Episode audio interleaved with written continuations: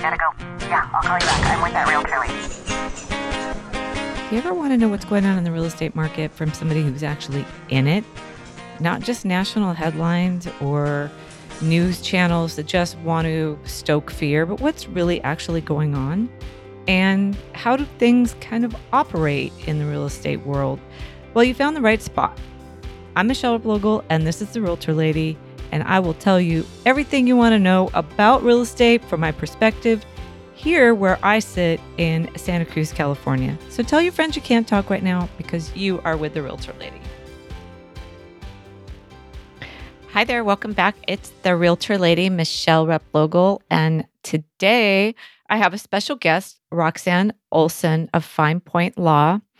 And I found Roxanne in the newspaper. You know, that paper thing you get delivered to your house, which I still love, even though it's very expensive. I love it. And there was a little ad, and her ad said trust equals love. And I love that.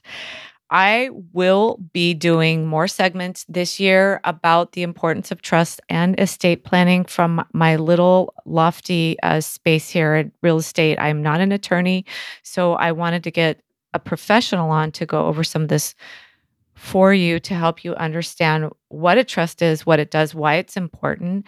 And we will then end up with will versus trust. Like, why would you want to do one or the other?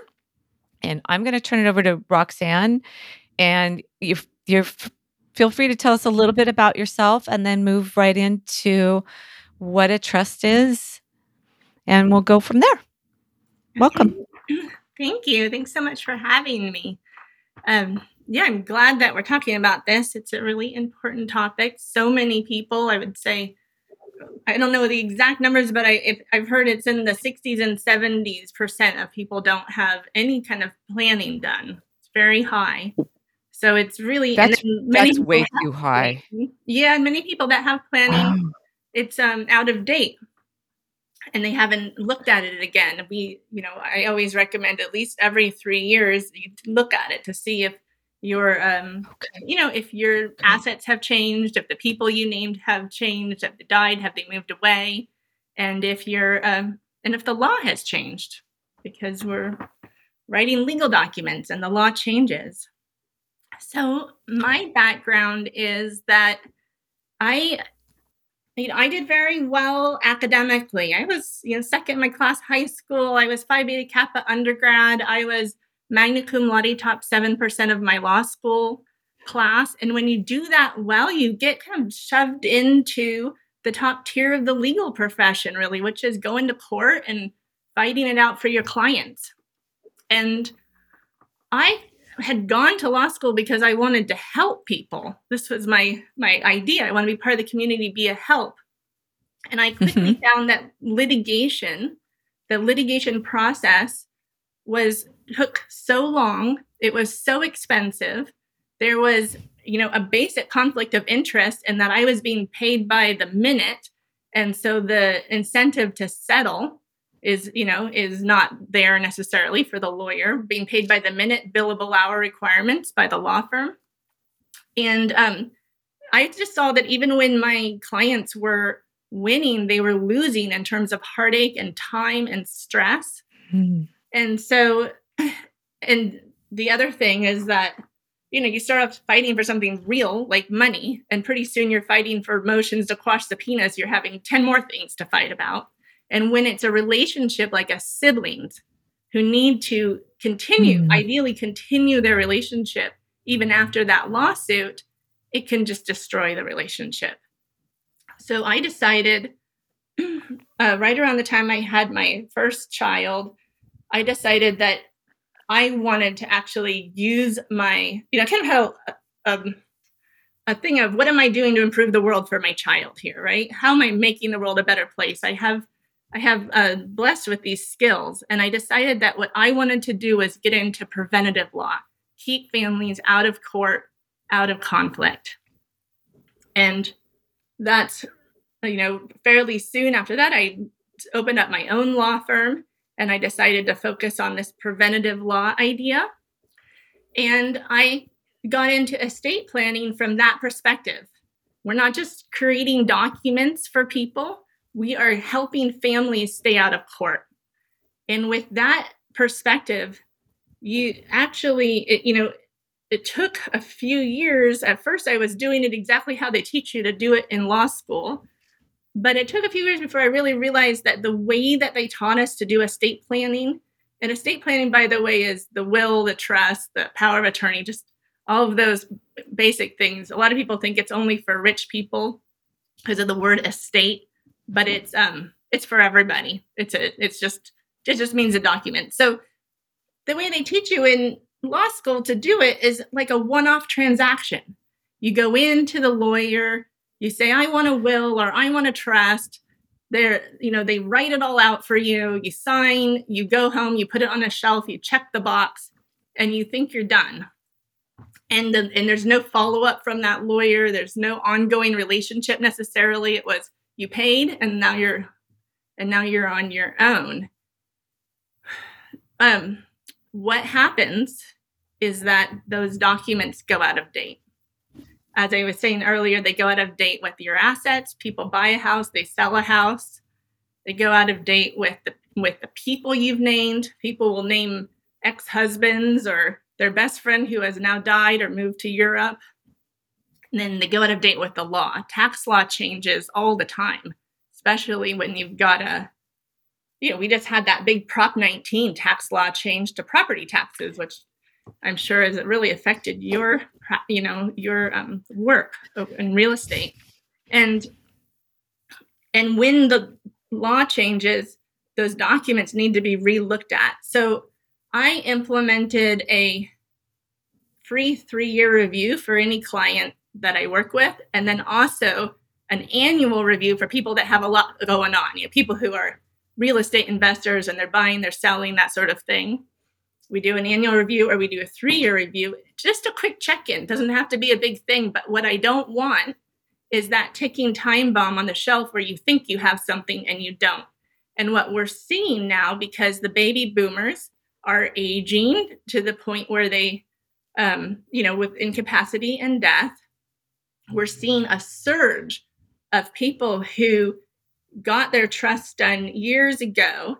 And because a trust is like a garage and it only protects what's in it, we are having to go to court anyway because they have trust, but they don't have all their assets in the trust. And so we're seeing just this surge of having to tell families, sorry, we know mom and dad paid thousands of dollars, but um, we still have to go to court because there's a, all these assets outside of the trust. Um, so I think um, I I think uh, making sure that there's a a trusted advisor relationship long term with the family.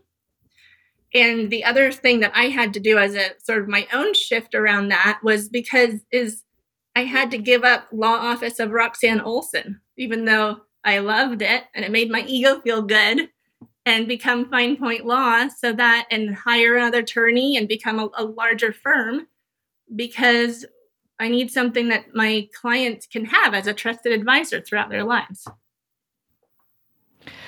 I, I'm going to be calling you for an appointment already. I'm sold. um, so let's start with what a what a tr- I mean that's I love that. That's actually the overarching idea of what trusts do. Basically, keep you out of court. But what what does the actual uh, document itself does? And that might be a little complicated. So, whatever um, simple version you have to yeah, help no, people I, understand, because you are right about people thinking it's only for rich people. And I do sit across from people who are buying homes, and I say, okay, now it's time to get a trust. And I never really have a good why for them. I just know that they should. Yeah. And I don't have a hmm. we're at a busy place, just a quick snippet of why it's important. So it might be good to start where it is and then why why maybe a simple why. If there is Yeah, I why. think that I think a simple why is and I, I like to use the image of the little red wagon, you know, those radio flyer wagons. So right now, yes. you know, if you're walking down the path of life and you are holding all of your assets in your hands, I mean, you own them. The bank account has your name on it, the house has your name on it. and then you stumble and fall, things are going to roll in different ways. So the house, because it is going to be worth more than the minimum to not have to go through probate, is going to have to go through a court process called probate. That court process, and I should say, if you die, if you become incapacitated, the court process is called a conservatorship.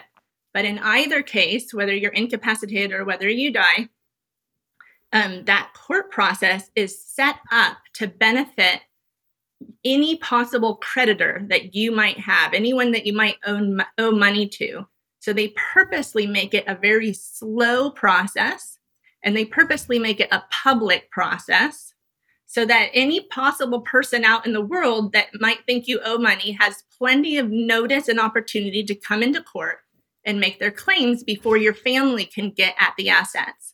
So a really fast probate where no creditors actually show up and uh, no one's fighting and everyone's everything goes as smoothly as it can still takes about a year and those and that's mm-hmm. when the mm-hmm. assets are locked up because you can't get at them unless you ask the judge special permission it's a whole thing and there's so many different fees and costs associated with it that it averages to be about 5% of the um, you know of your total assets and we're a lot of people in california with real estate which is why it's so great that you're telling your real estate purchase you know someone who's purchasing a house about this is because when they're calculating that percentage of how much you have to pay based on your total assets they are calculating it on market value.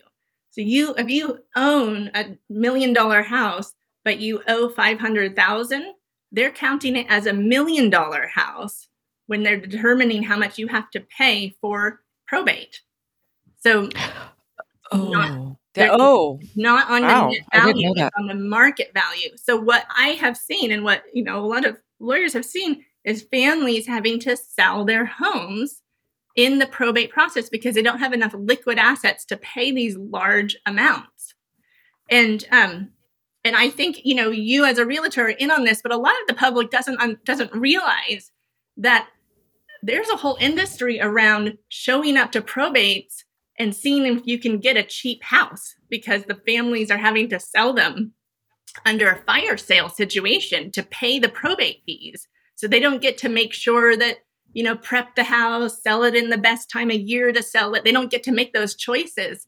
So there's this whole industry around preying on the families who are forced to sell the homes, and it's it's sad. And so, oh. any people who are seeing, you know, have heard stories about that.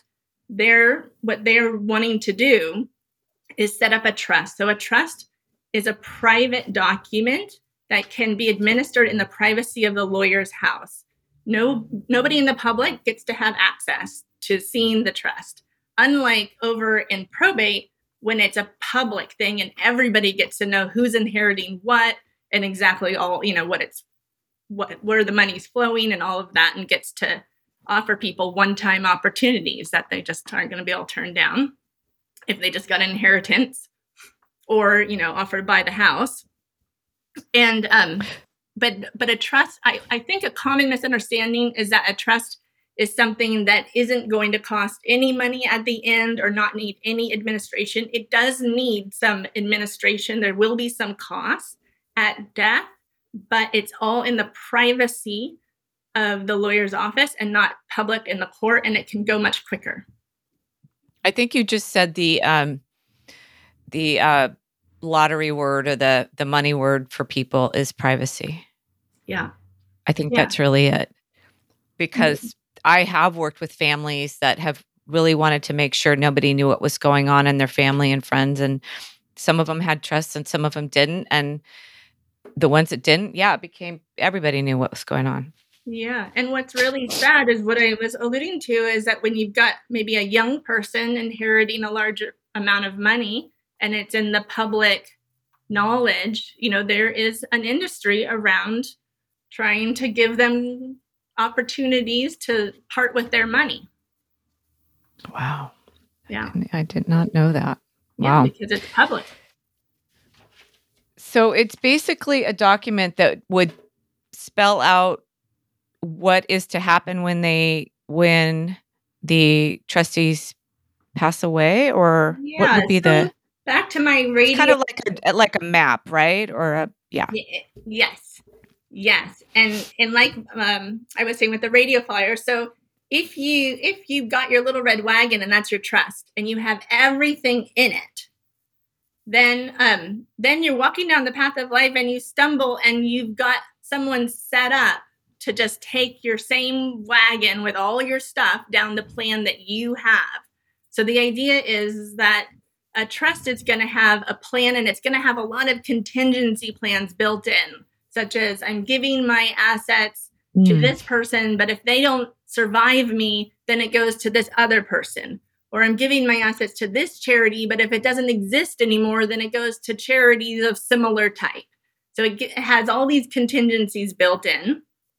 And um, and what I do because the trusts are written in legalese, you want them to be understood by lawyers and judges if they ever have to be argued in court.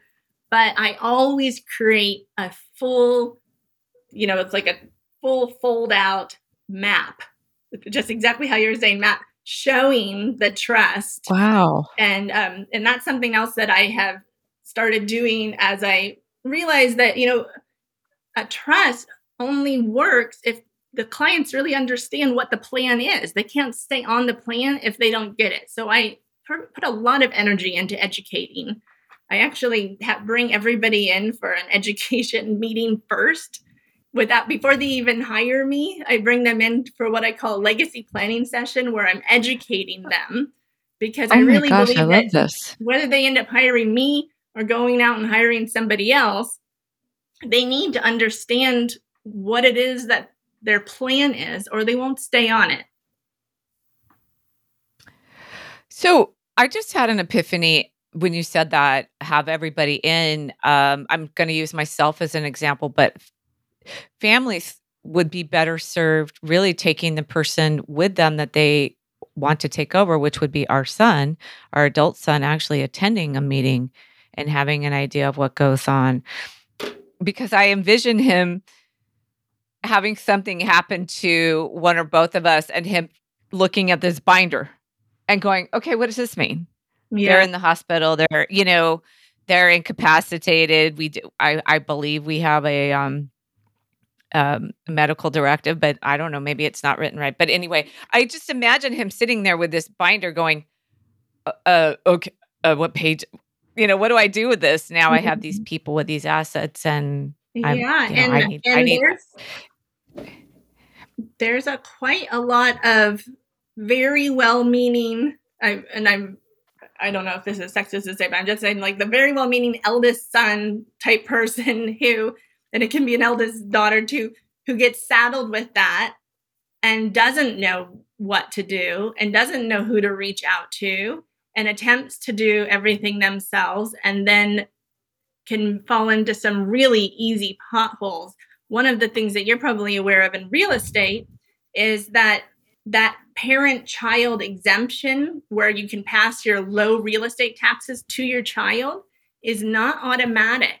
It requires applying for it. And um, right. and you have to apply for it pretty quickly within three years. And and what I get in my office is, you know, the eldest child who was assigned to be the trustee, the successor trustee, they take over. They didn't really know what what they were doing, and now they've got this huge big tax bill because, um, Mm.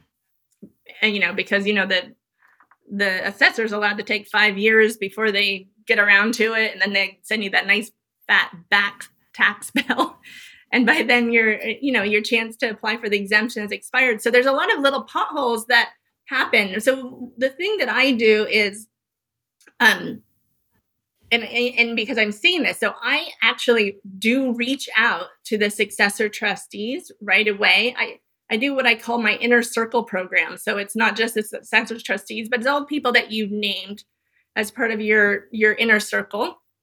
And um, and we reach out and we let them know. We don't give them the the terms of the documents because you're allowed to change the documents. We don't want people get too attached but we let them know that they've been named and that they could you know reach out to you and ask you where where it's located because that's a thing that comes up right where is that where's that will and um And then the other thing I do is so they, you know, so I'm connected with them.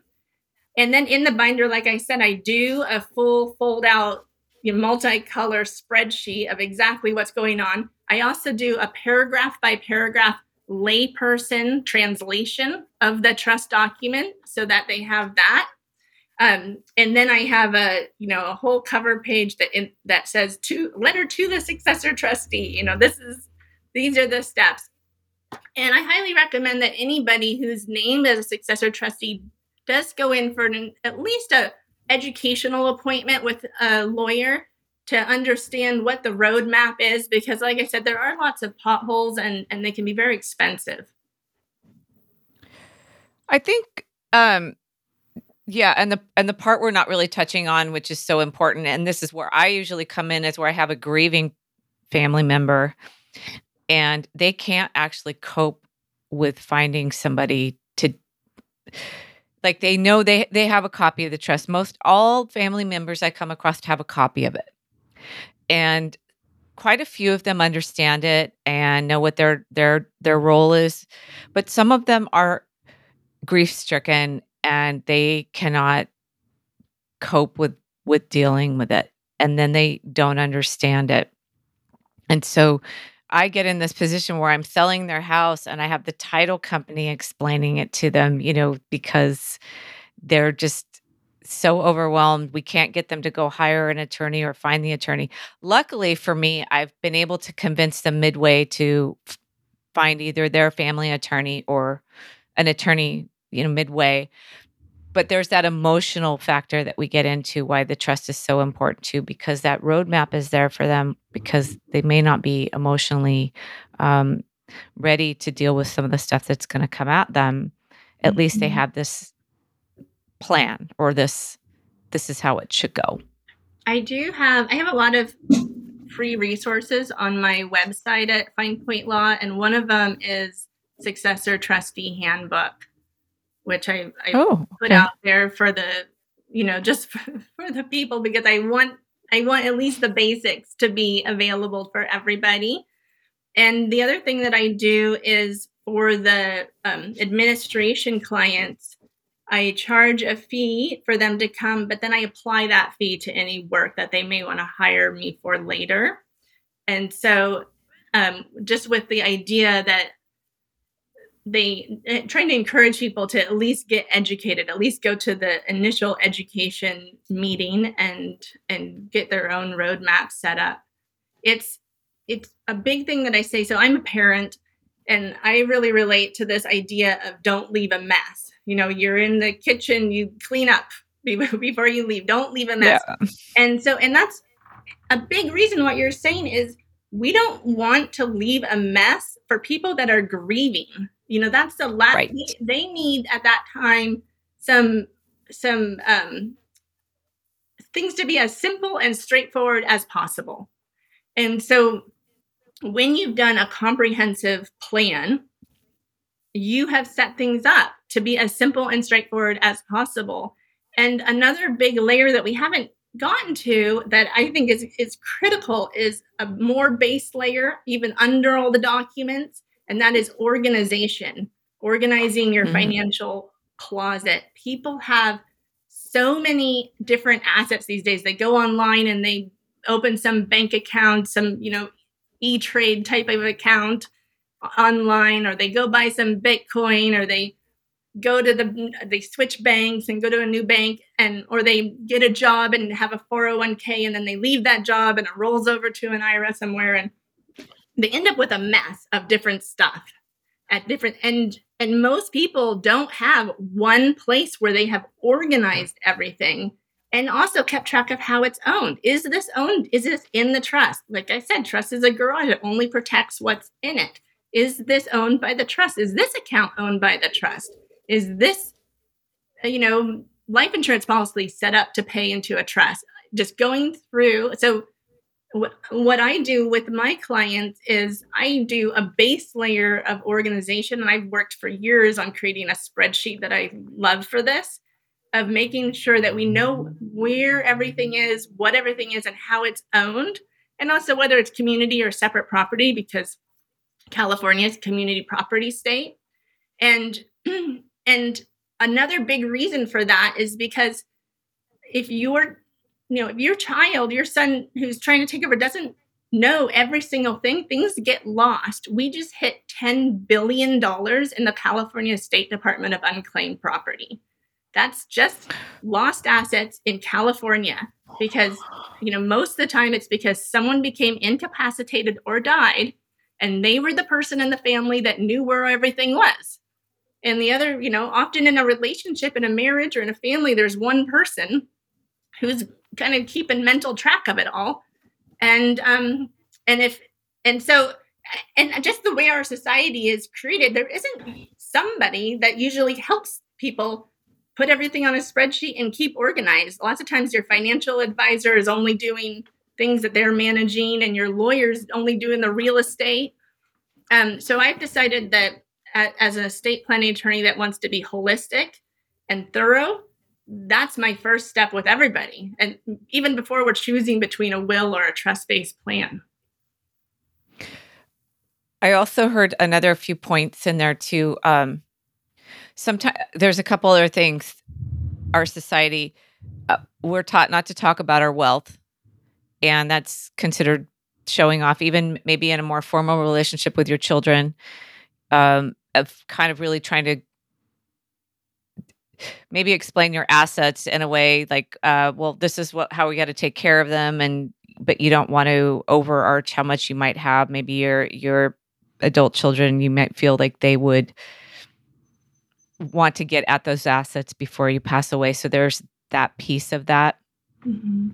the other part of it unfortunately i think is still very pre- prevalent is sexism where there is a patriarch that does not want everybody else to know or feel that they're fit and able to understand uh, these assets that they have or they're going to take care of them and then the last one is mortality. And i what i run into more is people i feel like when I, i'm talking to older people i feel like they've like i am touching on them dying someday and they don't want to talk about that. And and I don't see it that way. I see it like you have it as organizing a place. It's just like one other thing. It's like organizing your garage. You're just organizing your mm-hmm. finances. Mm-hmm. But there's a lot of other things that come and attach to that. And that's unfortunate. That that's just really unfortunate. I think that's part of my my year long pushing at this is maybe trying to bust through that and help people understand through education of no, that's really not that. It's it's just being really prepared and making things easier for for the the people who come across it later on. I I did a few last year that were fairly straightforward, but they were it would have been better if they were trusts and not wills. Mm-hmm. The wills made it definitely more complicated, and there was more people involved, and uh, the uh, beneficiaries were not happy, and they didn't think that that that person should have been in charge of everything. So there, you know, there was some uncomfortableness that that came out of that. Um, but but tell us about why um, wills really aren't ideal. Uh, in my opinion, they aren't. But maybe you maybe you can bust that myth for me too, and and talk about wills versus trusts.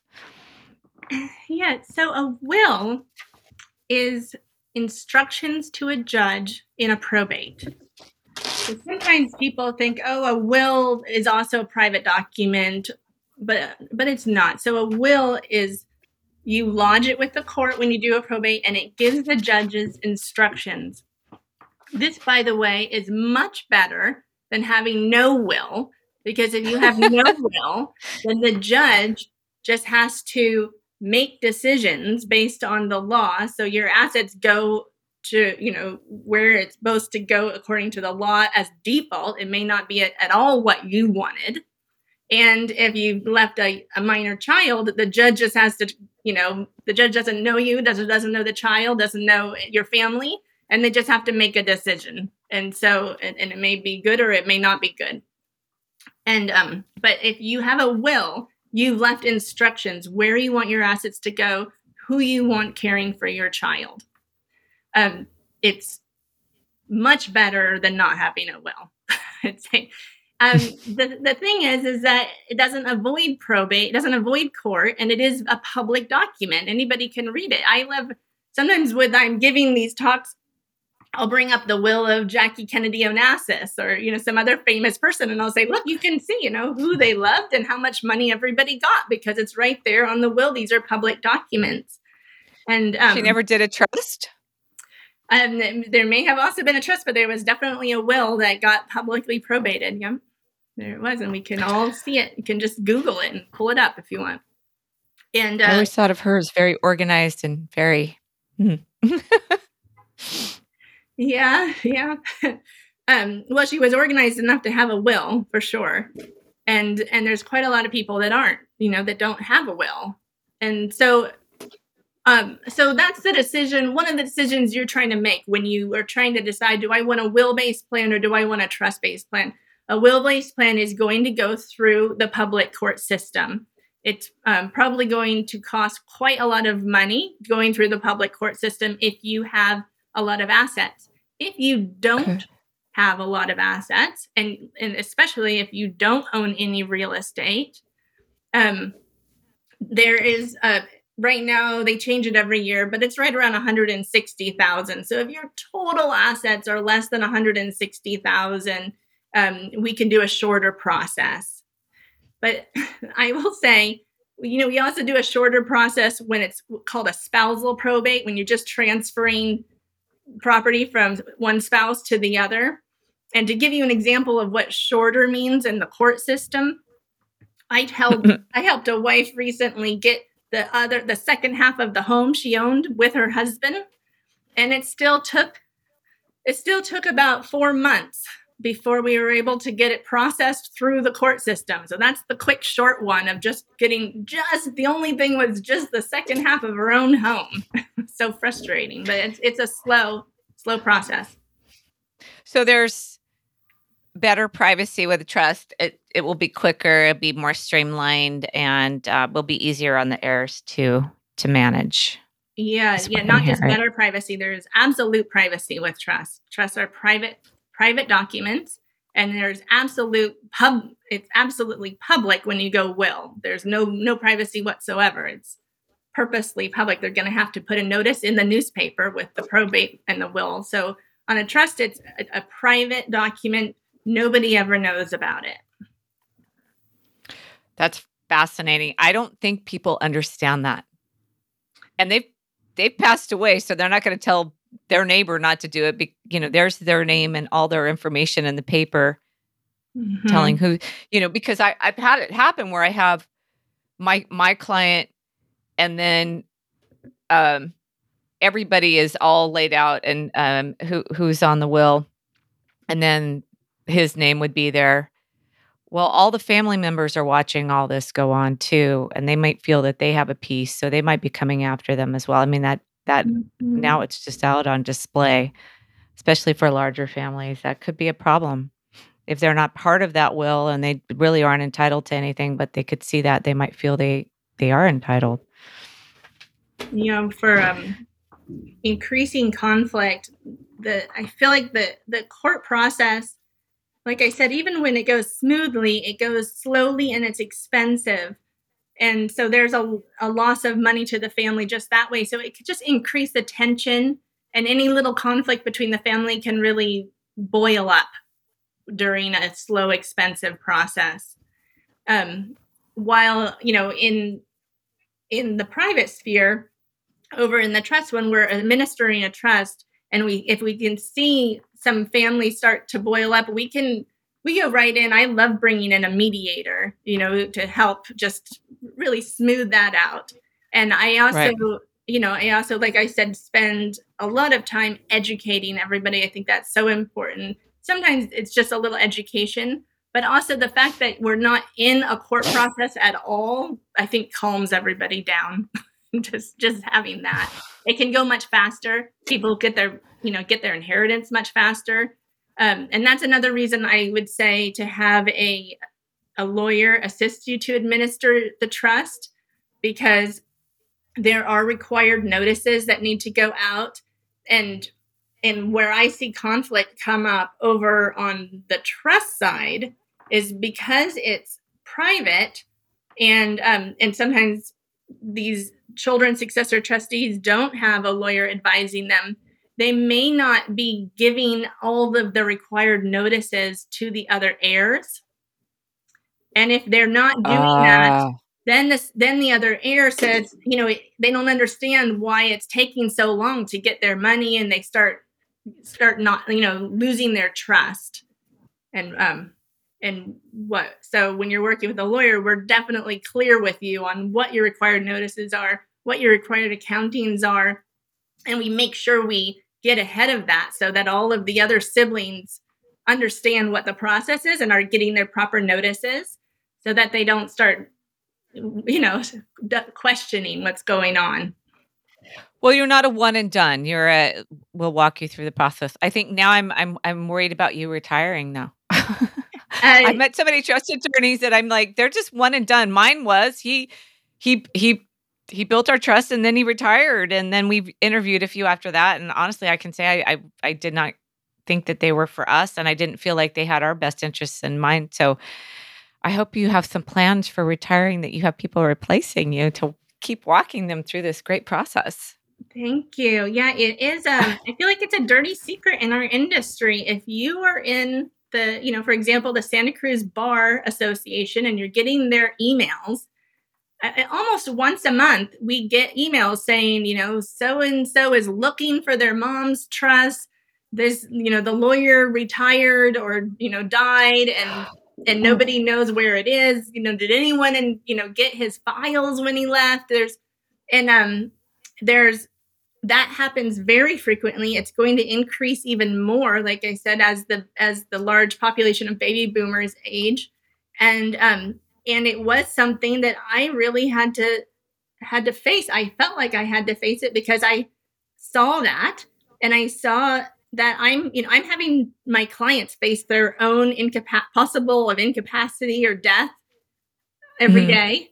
so i need to also think about that for myself really to be congruent and that's like I said when I switched from law office of Roxanne Olson to Fine Point Law because it can't just be about my ego and what's the name on the door. It has to be something for the clients to be able to rely on. And um and I was really lucky. I got um, an associate attorney who was right out of law school, so I got to train her the right way. Brenna Darcy, Boy. she's since grown to be a junior partner. We, she's been with me about four years now, and um, and I also tend to hire. I always have um, interns that are from law school, and I tend to hire people who um, the other all of the women um, who work for me right now are considering going to law school. So I, so I do. I am really trying to have a future for um, for my clients because I don't want that, and I see it. It's so common. It's so common. I um took a class on uh, probate and trust through the California Association of Realtors, and I loved it so much. I told my husband, I was like, "Oh, maybe I'll go to law school." He's like, "No, no," because I'm always I'm always into projects. I always love to learn and do new things. He's like, "No, no, no." you just stick with what you're doing. But I I'm a fan of it because I think it's super important, and I love learning about it. And um, this has just been so helpful. I want to add in one more thing about the wills too. The might get lost is that because the will may take so long through probate, you may actually lose market value. And I am starting to see that because our market is shifting. We don't see a huge drop in values, but trust may allow you to go grab that market that you feel is advantageous to the estate, where the will may have you wait and you might find yourself um, you might actually find yourself in a legal position to sell it at really an, an, opportune time too. So that's that's kind of important for people to understand too. It really takes away a lot of the autonomy of the estate to take advantage of, of market forces or maybe some other um, possibility that would work better for the estate. Yeah, exactly. That's um, what I was saying about the fire sale. You have to sometimes you have to just sell or you can't sell right. and you just yeah right. you, you, don't get to have all of those choices you have a you have to get things approved through a judge and you, you can't even get in front of the judge to ask him for another nine weeks you know, by the time they get you in for a hearing right yeah it's interesting what we learned from just actually i you know not an attorney but what i've learned just kind of being out in the trenches and so much so much of it i've just kind of learned the hard way really along with families so I'm, my that's my intention to make things easier for people and their families. Yeah, really Um, great. Um, I would say one other area where you could help your clients is to make sure that if they're confused about how they should be owning property, whether they should be owning it, especially married couples, should we own this as community property or as joint tenants? You know, make sure that they give me a call, just a like a 15 minute call just to just understand the differences between those things Okay. because um those it is a very big difference and uh and way too many families come in and i see they're set up in a, a in a pretty poor tax position their family's going to pay more in taxes or they're going to have to pay more in taxes because of the way they are owning title so oftentimes that just kind of gets decided off the cuff you know at the at the Mhm. during escrow or something and um and it's actually a really important decision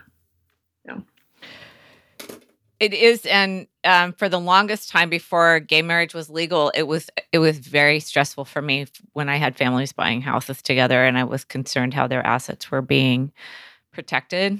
Um, in my opinion, from family members that I didn't think had their best interests in mind. So some of the laws that have come along have made it a little less stressful for me. If I couldn't get them to go to an attorney, at least um, talk to someone else to get them some advice so they could, you know, again, just the vesting even, um, you know, just to get that proper so their their assets were protected if something should happen to their partner.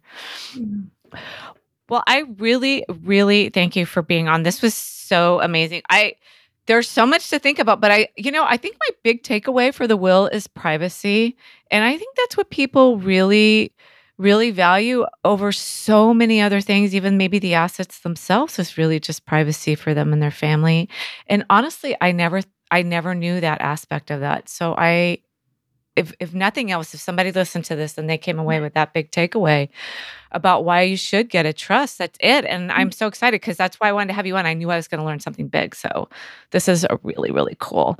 I'm hoping maybe you can come on again in a few months and we'll find some other topic that's so important for people to learn. But this is a great starter pod for people to get their heads wrapped around their assets and how to protect them.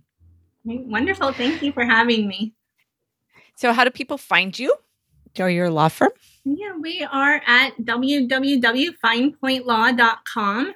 And like I said, we have a lot of free resources on there. So it's worth just going and take advantage, download whatever you want. I also have a 45 minute um, webinar that you can watch, and I try to make it funny so it's not so sad and terrible to listen, think about your own death. But um, but I but I do offer that, and you can just watch that whenever you want and and learn about the different types of documents you might need, like a will, trust, powers of attorney, all of that, guardianship nomination, and and I also my email is hello at finepointlaw.com and phone number is 831 471 5293 we offer free 15 minute calls. You can go right online and book one and uh, Okay. see if see if we're fit for you. Well, I'm going to. I'm excited. Okay. Well, thank you again. Thank you. Hey, it's the realtor lady, Michelle Replogle. Is there a subject you would like me to explore in real estate or maybe about Santa Cruz? Feel free to contact me. I'd love to hear from you. Or if you'd like me to help you buy or sell real estate, that's also something that I do.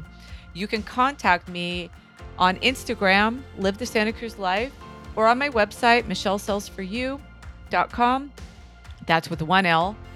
My Facebook page, Live the Santa Cruz Life, as well or check out my YouTube channel, Live the Santa Cruz Life with Michelle Replogle, and my email, michelle at michellesellsforyou.com. I would love to hear from you.